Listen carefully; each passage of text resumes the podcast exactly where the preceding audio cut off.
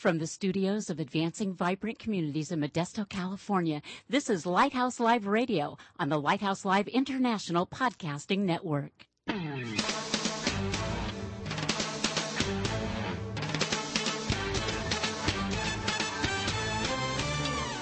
Welcome to Lighthouse Live, the radio voice of advancing vibrant communities. Our mission is to motivate believers to move out from the four walls of the church to personally serve the needs of their neighborhoods. Get ready for a no holds barred, honest look at the Christian lifestyle the way Christ commanded it to be. All that and more coming right up here on Lighthouse Live.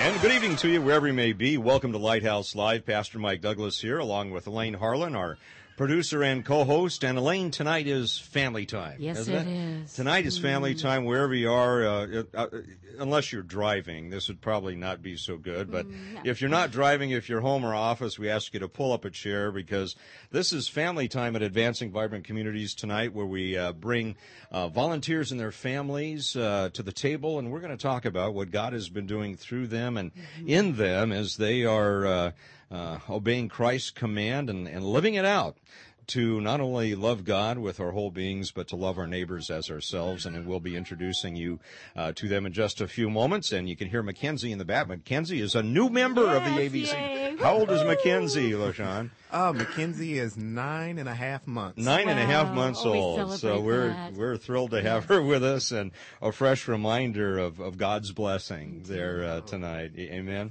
Uh, just a reminder, friends, if you'd like to get uh, to know more opportunities to serve, you can check our daily update page at www.vibrantcommunities.org. That's vibrantcommunities.org click on the little red flashy uh, icon dealy thing, yes. gizmo, and yeah. uh, that little red flashy dealy will take you right to the daily update page. Elaine updates that uh, several times a day, and uh, and uh, new opportunities to serve there uh, quite a bit. And again, welcome to our international listeners. just checking our website today, and a bunch of you from Germany. Wow. Listening in, great to have you with us. Anyone and, from Ireland? You know, there is no one from No. Ireland, and of course, as we're live today, it is St. Patrick's Day, and not so much uh, celebrating the myth of the snakes and all that, but St. Patrick, just a wonderful servant of God, taken as a slave as a young boy to Ireland, and then uh, was able to escape to go back to England, and later went back and became uh, an amazing witness for the Lord in the same places where he had been taken a slave and was able actually to convert many tribes uh, in Ireland and uh, uh, special place in our family, the Yes. Douglas family's heart there in Ireland, and and Elaine, the Harlan clan as well, and your clan, and so uh, we celebrate uh, St. Patrick today. Of course, those of you who are listening on the archive. Maybe a couple days past that, but uh, but that's okay. Uh, you know, friends, before we get into today's program, by the way, again, Elaine Harlan, our producer and co-host, with us, and our predecessor, the inimitable Mr. Al, Al Ramsey, with us as well. Uh, you may have heard uh, a couple of weeks ago a decision by the Second uh, uh, District Court of Appeals in California regarding homeschooling, and this is uh, a case regarding Rachel L. Uh, this is a family down in the uh, Southern California area. Uh, the court ruling that uh, parents do not have the right to homeschool their their uh, students, and so we went to our civics consultant, our friend from the Institute of Principle Studies, Mike Winther, and we asked Mike, how is this going to affect homeschooling students? You know, it's interesting as a, a background. Uh, homeschooling always has been uh, in danger to one degree or another. Uh, I recall when I was uh, a young man in my high school years, uh, homeschooling was not really on the radar screen too much. But not far from my hometown up in Idaho, there's a family who was uh, trying to homeschool. And that family uh, was in and out of jail several times uh, just for homeschooling their kids. Uh, no accusations of abuse, no other indications of any any problem. Uh, now, homeschooling has become much more comfortable um, since the 70s. Uh, you don't have to be quite as brave to do it as you used to. Um, And in California, we have enjoyed for um, several decades a very homeschool friendly environment, uh, much more so than most states. Uh, this court case, uh, which some people may be familiar with if they heard the Focus on the Family broadcast or, or others, uh, is a case that went to an appeals court in California, and the appeals court ruled that there was no parental right to educate your kids, and that the only uh, acceptable education to the state was education by a certified teacher, which would mean, um, if that ruling were to stand, that only uh, families who had a parent who was a certified teacher could homeschool. Right. Uh, now, this is being challenged on, on several fronts, and frankly, I don't expect this ruling to stand. Uh, I think it will be lost on appeal. What is interesting, however, was it, it was a three-judge panel on this appeals court, and the idea that we have three judges that uh, don't believe parents have a right to educate their kids is a scary thought indeed. Well, it, it uh, is, and I, and I think what worries a lot of us, Mike, is is and you know we talk about slippery slopes in, in a lot of different uh, venues, but you know here is one where the state keeps encroaching on the rights of parents that that God gave them to raise their own children. I think this is one of the major concerns in this whole issue. Absolutely. I, I think we always have to look first at what is right, and then second at what is legal in the, the legal situation. Uh, clearly, from my perspective, parents have an absolute right to educate their kids. Um, and from my perspective, I, I believe parents have a right to not educate their kids.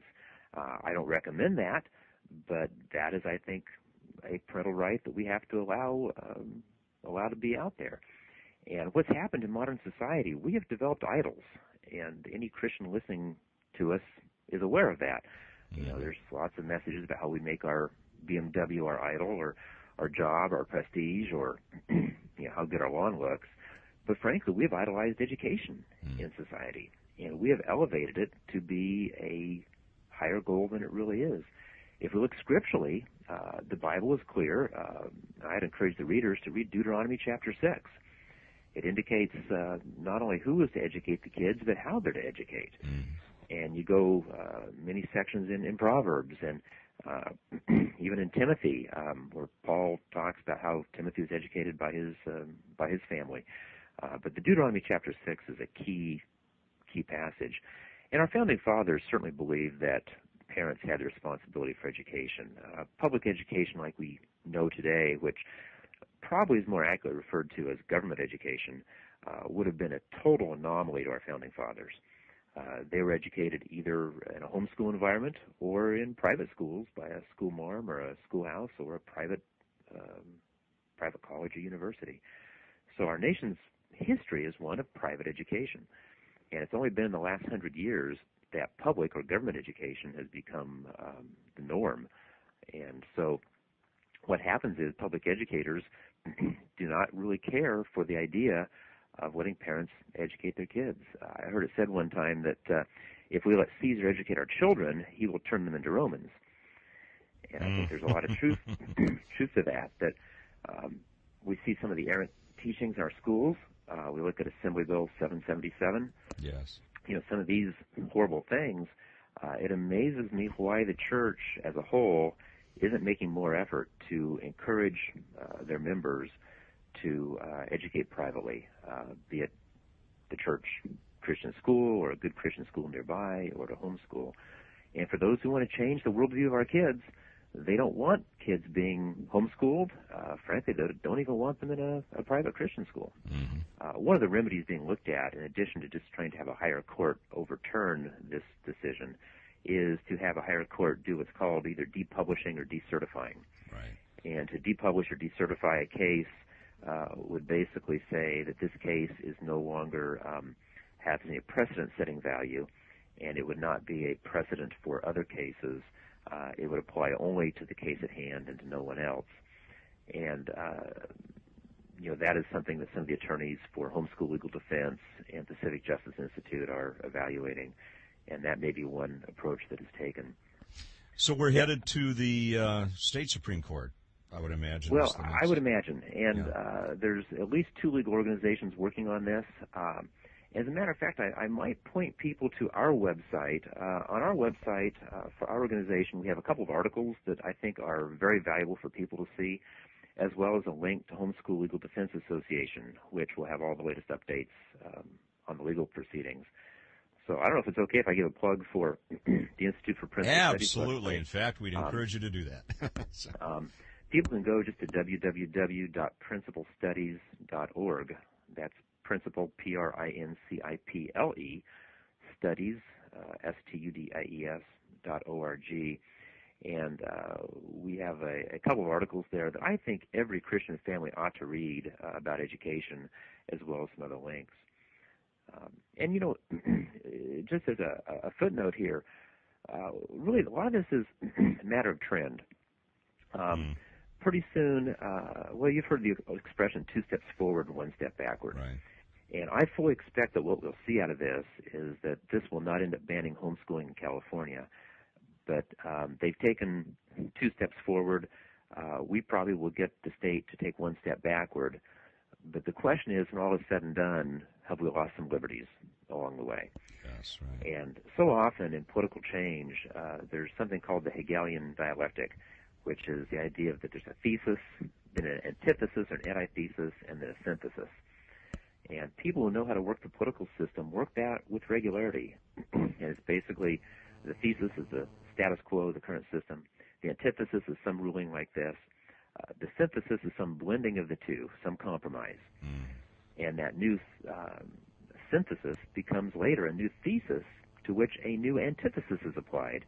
And if you just if the, if the listeners visualize it graphically, what you get over time is just this constant progression, one direction or the other. And it's the idea of taking two steps forward and one step backward. And if they keep taking two steps forward and one step backward against homeschoolers uh, or Christians, then we will lose liberties gradually and, and surely. It's it's almost like uh, uh, a corollary would be a compounding interest going the wrong way. Yeah. right? With with each decision, uh, the, that interest gets put back against the principal, and and the original intent uh, gets gets skewed. Yeah, really, really does. And and you know, we we can see a victory. You know, we we see oh, there's this huge setback, but oh, we won a victory. We regained 80% of our rights. And isn't that great? We regained 80% of our rights. And then later there's another challenge. And you know, if, if you keep regaining 80% of your rights, pretty soon you've got no rights left. Yeah, absolutely, absolutely. Well, Mike, thank you again for taking time with us. Uh, we always appreciate your viewpoints and your wisdom, and uh, we'll follow this and maybe check back with you in a couple weeks and see where we are. Sounds great. Thanks, Thanks so Mike. much. Just a reminder, friends, you can check out uh, Mike Winther's website for the Institute for Principle Studies. That's www.principlestudies.org. That's not as principal at your school. That's uh, it's in the principle that you stand on which I hope is not the principal of your school either, but it's www principle, that's P-R-I-N-C-I-P-L-E studies.org. And, uh, if for some reason you can't find that website, you're welcome to give us a call at 209 544 9571. That's 209 544 9571, and we'd be happy to, uh, to connect you. And, and I was thinking, Elaine, you know, just as we were listening to our friend Mike Winther there, that as we in the church, over decades, have abdicated the role of loving your neighbor as yourself to government, and unfortunately, God has allowed the, us the consequence uh, for that. And people in the room today are all about taking that back. That's but right. uh, as we've abdicated the role of loving your neighbor as yourself to the government, we've also abdicated the role of educating our our children. And I come from a long line of, of public school teachers, you know, so yes. I have mixed feelings about uh, about all of this. But we've homeschooled one of our, our our children, and and I do believe that Mike is right. You know, if we go back to Deuteronomy six, the ultimate responsibility for educating children is the parent, mm-hmm. and it gets a little scary to me when the state begins to encroach on the parent's right to be the de facto and principal educator of uh, of children. So again, friends, uh, something to pray about, especially for this decision. Again, the link to look at for Mike Winther and the Institute for Principle Studies, www.principlestudies.org. Should we take a real quick look at the Volunteer Center of the United Way's list of opportunities to serve the Society for the Handicapped Children and Adults, getting ready to have their third annual Adapted Bike Camp uh, Monday, March 24th through Friday, March 28th at the Ustack Middle School in Modesto. This camp providing an immersion experience of bicycling for children with special needs. This should be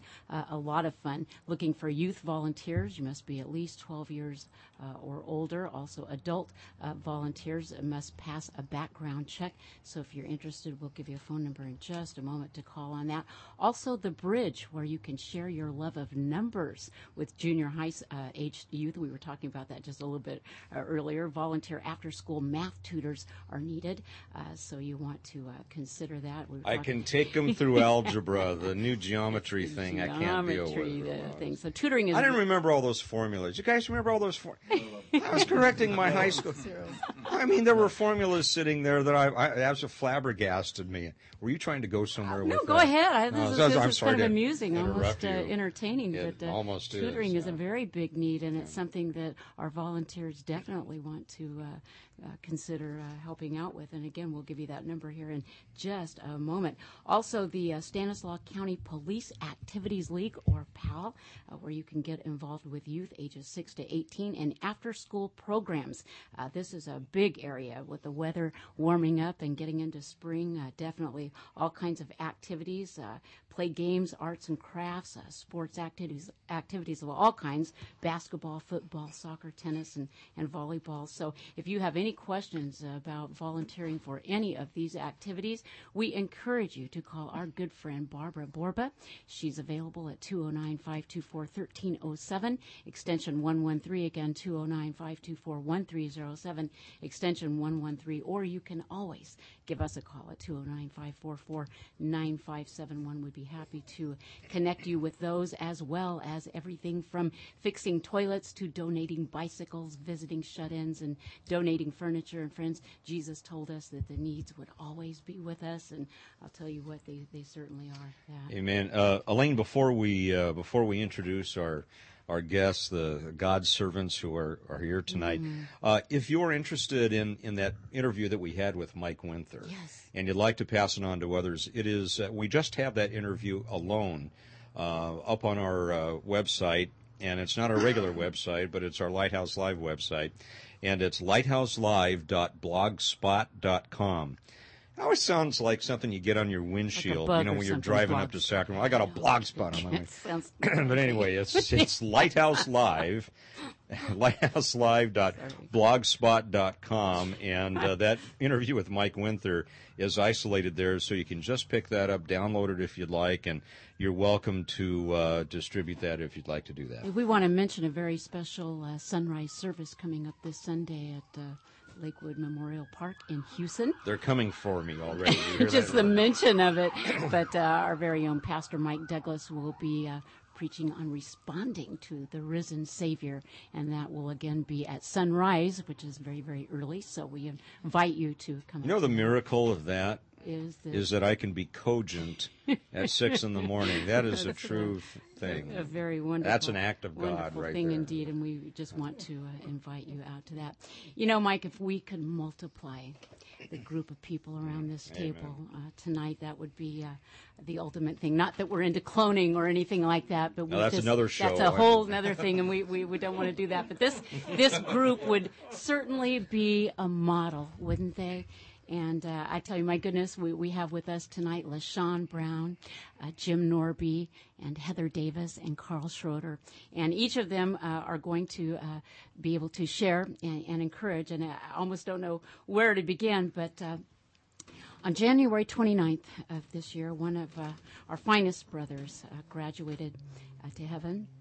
And many people were impacted and, and served and saw Jesus through the life uh, and, and, the serving of Eric Davis, and with us uh, to share and remember uh, Eric is her husband, Heather, And uh, to talk and share about the volunteerism and the servant's heart of, of Eric is Heather Davis. And Heather, thank you for Oh, joining welcome. us tonight. We're just so pleased that you could be here uh, to share about uh, Eric serving. And, uh, you know, Eric was a volunteer here at AVC for a couple of years. And uh, just appreciate you uh, coming to share with us. Thank you for being here. You're welcome. You're welcome. You know, Heather, I, I'd be interested in, in your perspective because, you know, there's some people, Elaine, when we go out and we talk to them about Matthew 22, 37 through 40, and Jesus saying, love God with essentially your whole being and love your neighbor as yourself. And frankly, a lot, a lot of believers kind of get glassy eyed over that last part. And, and you have to spend a lot of time trying to, you know, convince them that, that, that we need to step out and actually do that. And there are, there are people like the, the, the Davis family and, and you seem to live it out and get it really naturally. Heather, talk a little bit about uh, what that verse means to you, Christ's command to love your neighbors yourself, and how your family just wrapped uh, your arms around that and, and just let God take you to places you probably thought you'd never go. Oh, I definitely took us to places I never thought we would go. Mm-hmm. Um, Eric's motto was "Just do it." Taking it from we Nike. like um, his there are so many times when you i think there are a lot of people out there that really do want to serve but they think oh i'm going to do it tomorrow or i'm going to figure out a time to do it and eric kind of got a little bit uptight about that and just decided you know what i'm just going to do it i'm not i'm not going to wait for anybody else i'm just going to do it and when he heard about this ministry which was actually um, brought to the elders of our church um, as a potential for our families in our church to work and help in. Um, he just decided, you know what, I'm going to call it. I'm just going to start working at it. He he installed. Um, Oh, toilet plunger things, and he put in Grab bars. grab Yes, bars. he I mean, he put Yeah. on handles to doors. He did all kinds of stuff. He was a handyman, so that was Mm-hmm. that was up his alley, anyways. But Eric always had a love for the elderly. I ever since I've known him, and that was 22 years. Um, we were married for 20 years, Mm-hmm. and um, I he always had a love for the elderly, and um, so it was his pleasure to go into these houses. And then he took our son with him, our 17 year old son, um, wanting him to see what it was like to serve and be a part of that also. And we do homeschool our children. So I'm at home with the six children now. And, and, um, so I didn't get to get involved that much in a lot of those processes, but then we met Esther. And, um, Eric went there one time to just mow her lawn. And then from that moment on, it was um, she was a very lonely woman who didn't who lived in a very horrible trailer park, um, and just we were kind of stunned by the fact that she had no family, and um, we chose to uh, take her in and um, be a part of her life. And uh, she adopted us as her family. Um, our kids went over there constantly, uh, taking meals, taking um, flowers, taking whatever we could get our hands on. Whether it was just going over there to help. I, Eric actually had to replace things for her heater and her air conditioning unit, and um, it just things that nobody else could really physically or manually do that he was able to do for her. And um, I have to be honest, there were times where I thought, oh, she's calling again.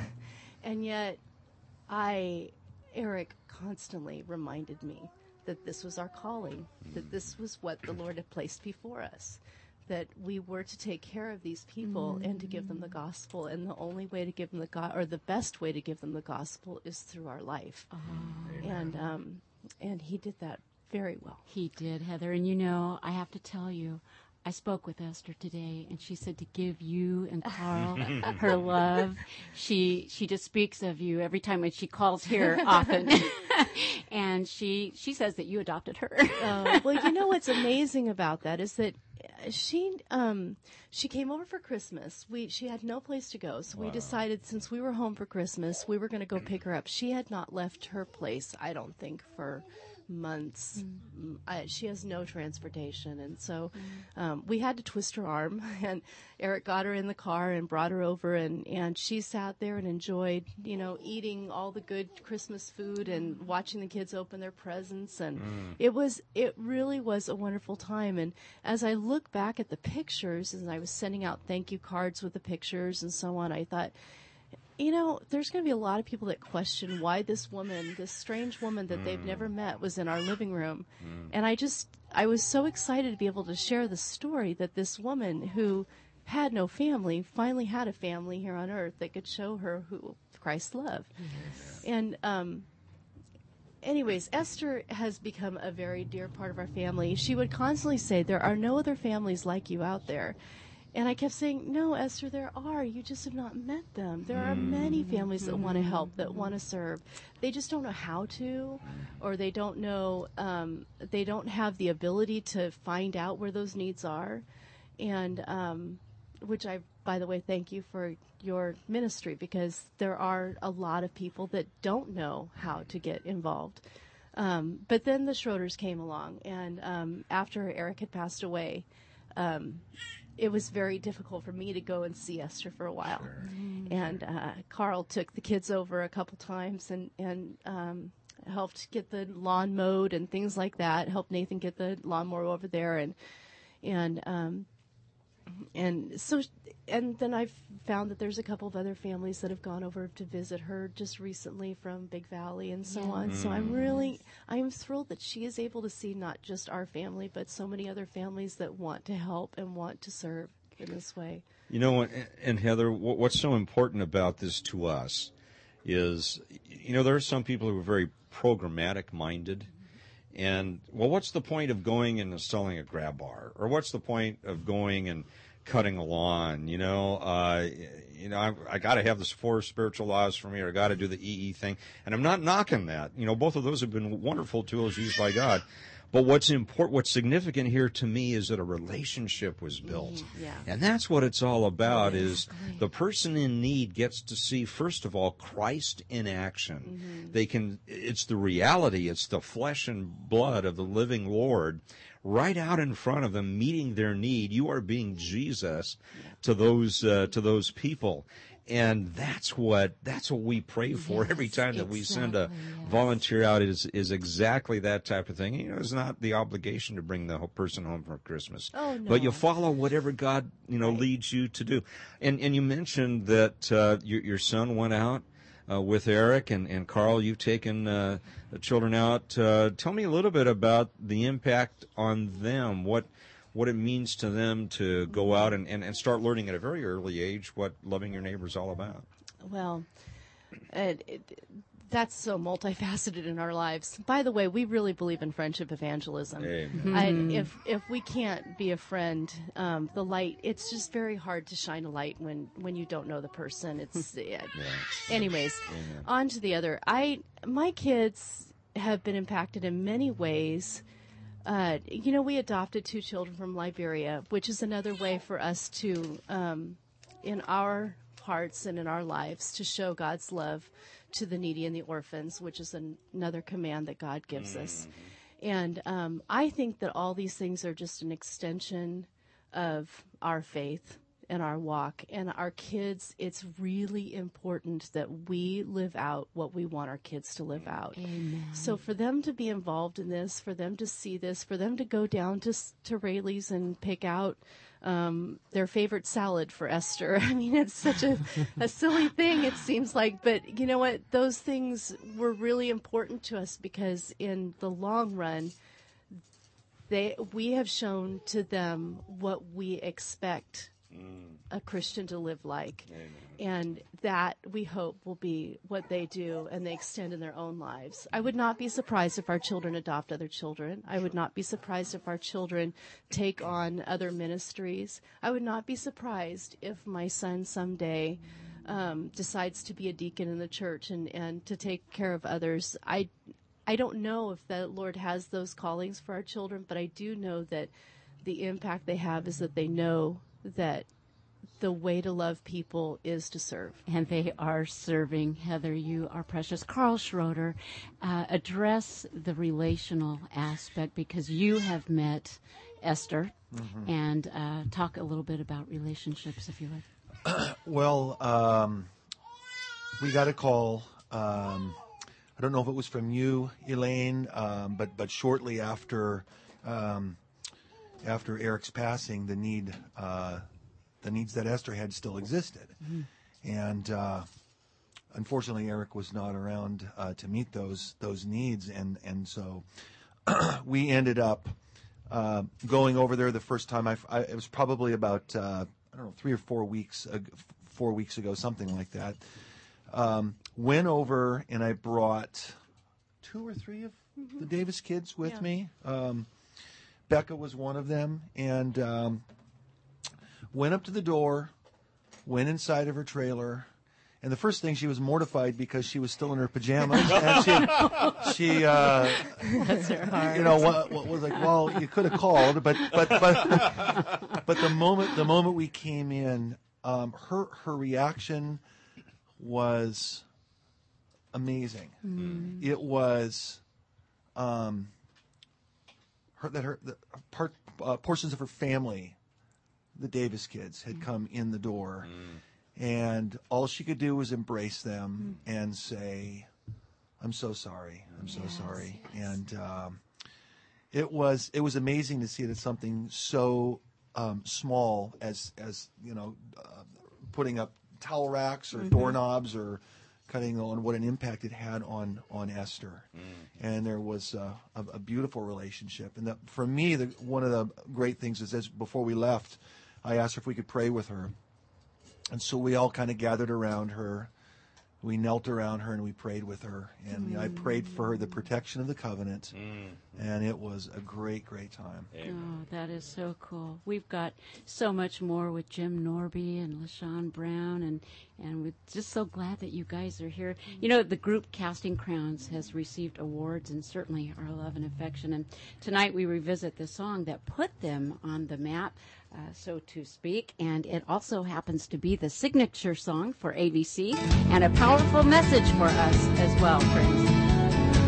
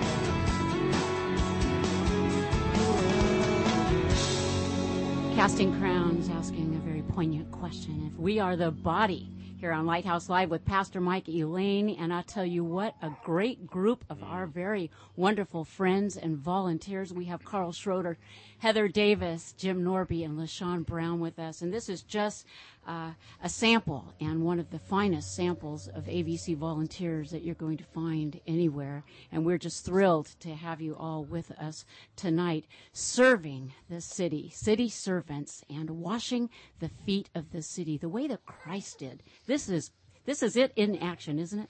You know, I was just thinking we we cite this verse every so often on, on the program and when we go out and visit other churches. But in Ephesians two ten, Paul reminds us that we are God's workmanship, created in Christ Jesus to do good works, which God prepared in advance for us to do. Mm. And uh, including Eric, there's now one person around this table oh. that God has not prepared in advance to do some major things and, and all we have to do is be available and you're right you know and, and nike's not like you know the spiritual highlight of our uh, community but uh, we do like the just do it thing, and I think that was part of Jesus's uh, thing too. Was just do it. He did. Just get it done. Yeah. And uh, so we so much appreciate all of you and your commitment to answer the call uh, that that God has given you. You know, Jim Norby. Uh, I'm glad you've got the microphone right there next to you, Jim, because, uh, dear friends, Jim drives people to dialysis appointments and, and medical appointments, and he drives like nobody's business. In fact, Jim was the star, if we have a, a, star of our last AVC newsletter. And I love this because, Jim, I'm going to brag on you a little bit here because you drive with a passion that is just precious and, and second to none. Because, and, and Jim said this, he drives people as though he's driving Jesus himself. Amen. Now, and, and Jim, I know you're blushing. You say, no, you shouldn't say that. But that's, that's the attitude. And that's the, that's the spirit that, that captures what we should be doing is we're out there serving friends. And and I've said we we've also you know we've seen Jim do this. And and when he picks up these these precious patients that go to these dialysis treatment which their lives depend on this and and which by the way there is a huge need for this to to happen. And, and Eric did a lot of this as well. Um, in fact Jim uh, you you were very instrumental in, in helping the, the lady that uh, yes. Eric was, was taking to the last. Uh, in fact, you want to tell the story about that? Well, Eric had taken uh, this lady to dialysis on Friday, and uh, he couldn't do it on Monday. Uh, he was he lay dying, and uh, so I got a call from you, and I always consider the calls that come from you, from God to you, to me. Mm-hmm. And so I went out and picked her up, and she didn't know what had happened to Eric. And so I told her, and it just, it was devastating for her because she knew this was a special man, and he meant a lot to her. Um, and so it was an honor for me to drive her. But, you know, the driving is where it starts. But that's just the beginning. When when you pick people up, they they get in your car, they have a medical need, but they have so many more important inherent needs than that.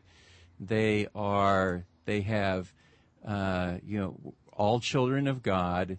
They um, and so my feeling towards each of these people is that that they get from me for nothing total acceptance mm. and total respect mm. and i am there 100% for them um, sometimes that means listening real hard mm. to things that they have to say that may be totally unrelated to their cancer treatment or their dialysis uh, sometimes it has to do with their family or the fact that their pain is just so bad, and and the helping the the the listening I think helps a lot. The acceptance helps a lot. Mm. The respect helps a lot, and and because they're all children of God, they don't have to earn that. Amen. They get it out of the chute, and and sometimes you get some great teachable moments when you're driving people. There was a lady you know who died the week before Eric died. I was just going to say, and they shared the last uh, the same last name, and this was uh, yeah, and and you were, were and and I had driven her maybe thirty five times yes. to her treatment oh. for cancer. Mm-hmm. And I was going to pick her up the next Tuesday, and, and her care provider called me on Monday and said, you know she's dead mm. and and that was devastating but but um, about oh the last time I took her she was completing her regimen up at Memorial Hospital and she was she was in pain and she said you know she just really didn't think that anybody cared wow and I said you know Teresa mm-hmm.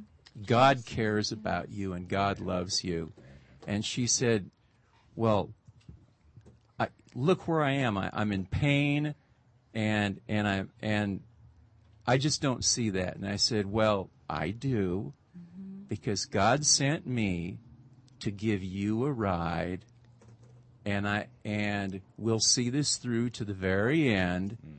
to all through all of your treatments. And if he didn't, I wouldn't be here. But I'll get you to all of your doctor's appointments and I could just see in the rear view mirror kind of all sunk in. Yeah, God did care about her. God did love her because of what was happening. And, and, you know, because we're all children of God, everybody gets the respect, everybody gets the acceptance.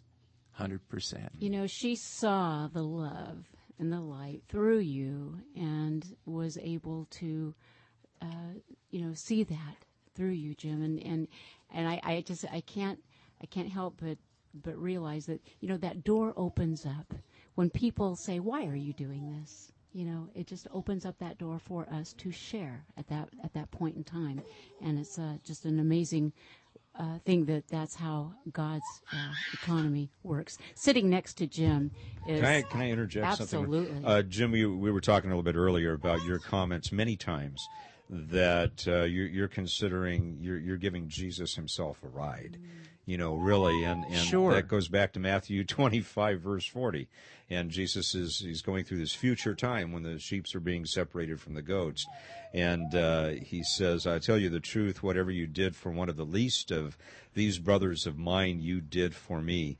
And we, we notice uh, it, in the lexicon, it does not say uh, you did it as if you were doing it for me you did it for me.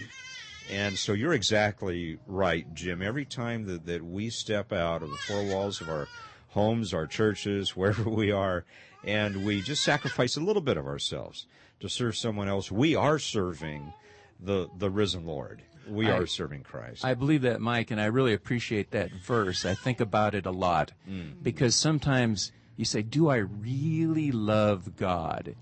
Well, if you pick up a neighbor in need and you care for them, mm-hmm. then you know whether or not you love God. Just out of curiosity, because you know these stories, we get so many wonderful people that God, you know, brings across our paths. How did we get connected with? I mean, Jim is like a fixture here. Well, now it was part of the family, it was meant to be. When I retired, my secretary. Um, I told her, you know, I'm I'm I want to volunteer, so I'm going to go down and apply at the Salvation Army. And so I did. I filled out the paperwork and I talked to some person down there who I, I guess was important. And about three or four weeks later, um, I, I had lunch with, with my friend again and I said, she said, well, are you working yet? And I said, no, they, they haven't called me. And she said, well, I know someone who will, who you need to talk to. And the very next day, November 1st, 2006, I had an appointment at 9 in the morning to see the two of you, you and Elaine.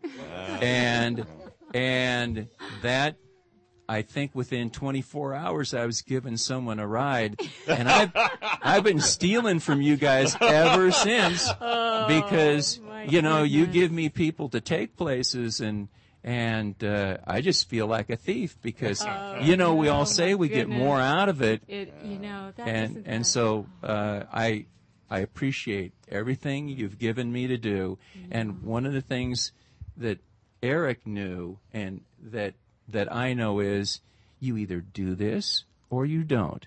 So when the phone rings and it's Elaine, I I I I'll look at the book and if there's any way I can change it, I will. Because mm-hmm. you know, you either commit to doing something or you just just don't do it. And if you do, you know, you follow up on your commitments, your reward will will just be overwhelming for you. Mm. The peace it will give you is just incredible. Amen. Wow. You know, we have a heart or we don't to serve and do this. Lashone is director of the Satellite Dialysis Center here in Modesto. And, and, that, and that, is it Spanos Court, Lashone, if I got it right? Because you know I'm directionally Yes, challenged. I it is anybody- Spanos Court, and I'm the uh, I'm a medical social worker. medical worker. And Lashone, you have connected us and, and so many of our volunteers here with so many opportunities uh, to serve.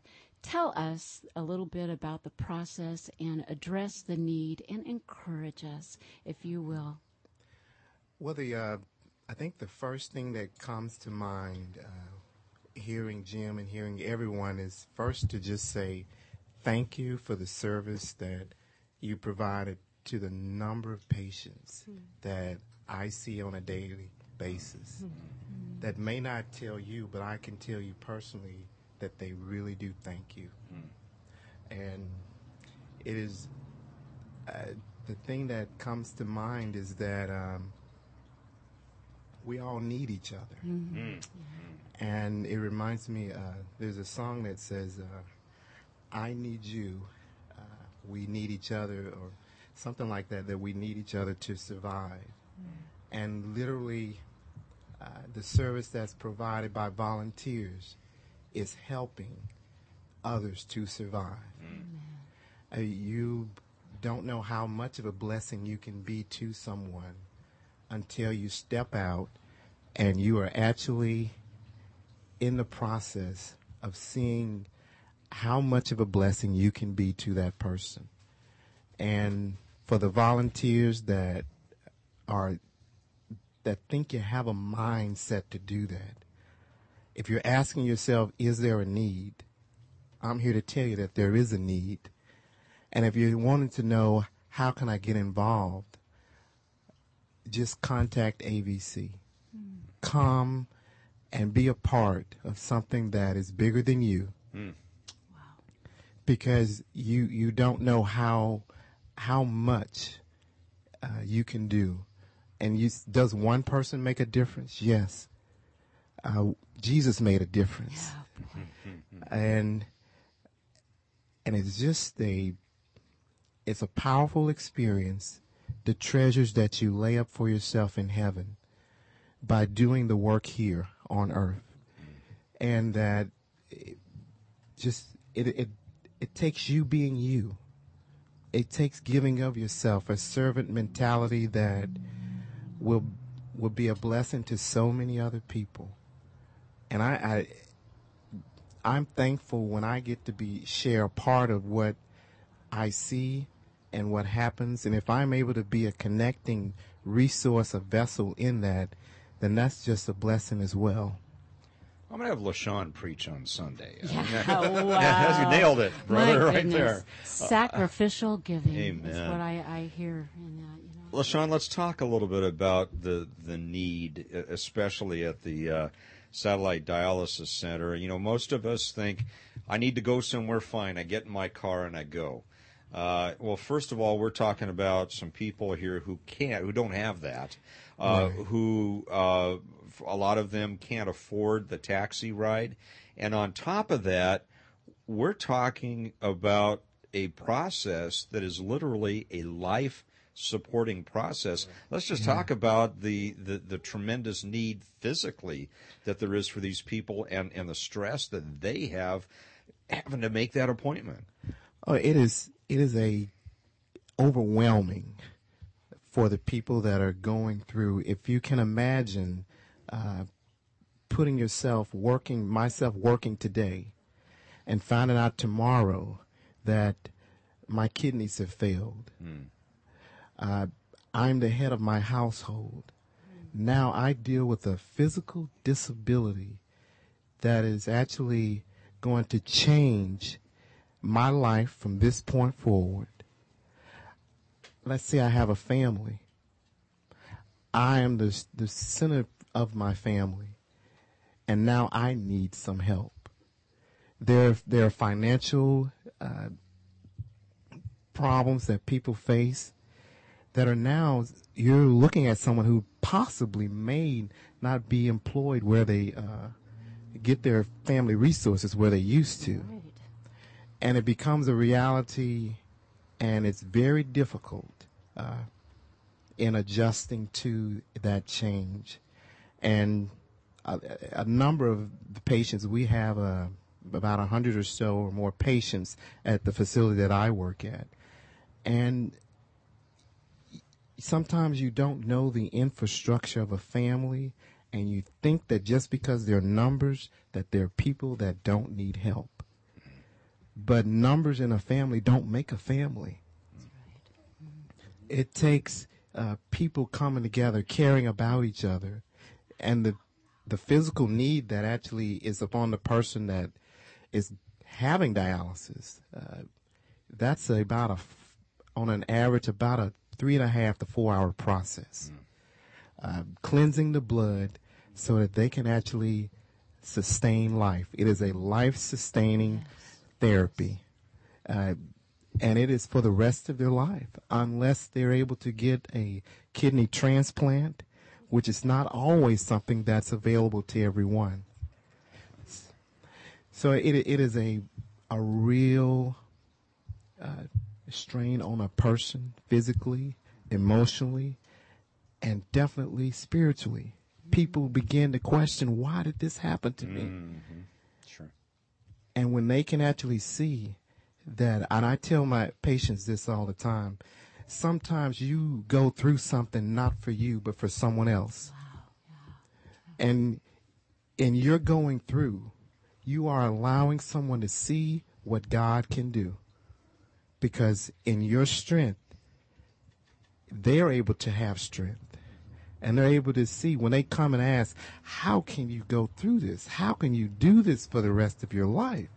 I mean, I would be depressed. I would, and I see patients that step up to the plate. They come three times a week, sometimes four, Different days. different days, mm-hmm. and yet you see the power and what God is able to do. And and so if you are listening right now and you haven't if you have to say do I or don't I do Just do it. just We come do it to that, don't and and and you will you will definitely be blessed the experience with the person they let you into an intricate part of their life yes. Yes. that they may not have let their own families into Yeah. yeah. the relationships are so Well, th- there's another aspect of it too, and that is although people may have family in the area, there are a lot of people who are very lonely because their families are very isolated, fractured, and that support is, is not always available. Lashone, you, you brought up something, uh, and, and this is an important thing for all volunteers and all of us that reach out in the name of Christ to serve others. A lot of hurting people ask why. And, and uh, unfortunately, those of us in vocational ministry and the pastorhood have become, uh, un- unfortunately, way too quick to, uh, you know, bring up Romans 8:28 and give them a pat answer. And I don't think that's the way that Jesus answered questions like that. Uh, because the reality is when people ask why, why did God allow this to happen to me? Why did he allow this to happen to my family? You know what? The answer is often we don't know. We don't know you know, God has his own, but we don't know. And there's an aspect that we need to remember as we're serving people that when people are in the midst of great pain and suffering, that they don't need a lesson in theology and doctrine right now. What they need is someone just to love them through it. And sometimes the best we, thing that we can say is nothing and be there. And Jim, I think you talked about listening a moment ago and how important it is just to be a, a good listener. Carl, Heather, have you run into those type of situations where where listening just you know was was a major factor and seemed to be the best thing that God had for you to do at the time? Um, people are definitely learning that with me right now.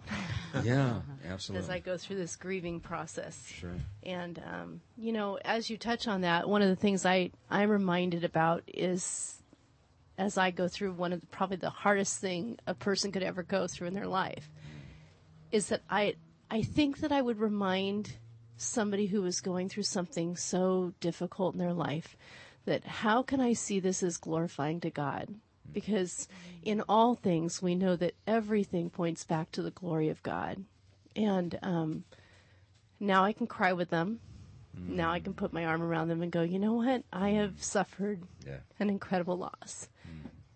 And yet I will stand and say that um, all to the glory of God. And with that, how can I see the struggle that I'm going through right now as to the glory of God? Amen.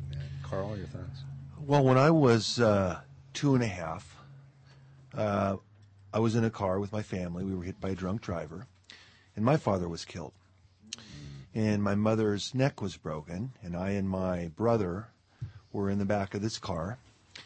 And at the time, did not know, of course, uh, as I got older, did not know how and why all that would happen, how that would fit together.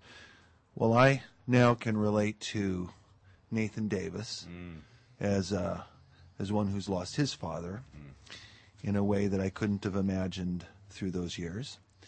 And also, you mentioned Romans 8:28. Uh, a lot of people quote Romans 8:28 at Eric Davis's uh, Sunday morning, uh, the service after that happened. The pastor reminded us of something. People are quick to quote Romans 8:28, but they do not quote Romans 8:29. Right. The reason we suffer is to be conformed to the image of Christ. Yes. And let's not forget, Christ was made perfect through suffering. Yes. Yes. Why would the children who he's called not also be made perfect through suffering. All the things we go through ultimately are to, to conform us to the image of his son. Yeah, that's right. It is. That's right. Well, unfortunately, we have uh, run out of time and would love to keep you, but want to thank you each for joining us. want to thank you at home or wherever you may be listening for listening. Join us next week. Pastor Mike Atinsky joins us. Have a great week and may God bless you.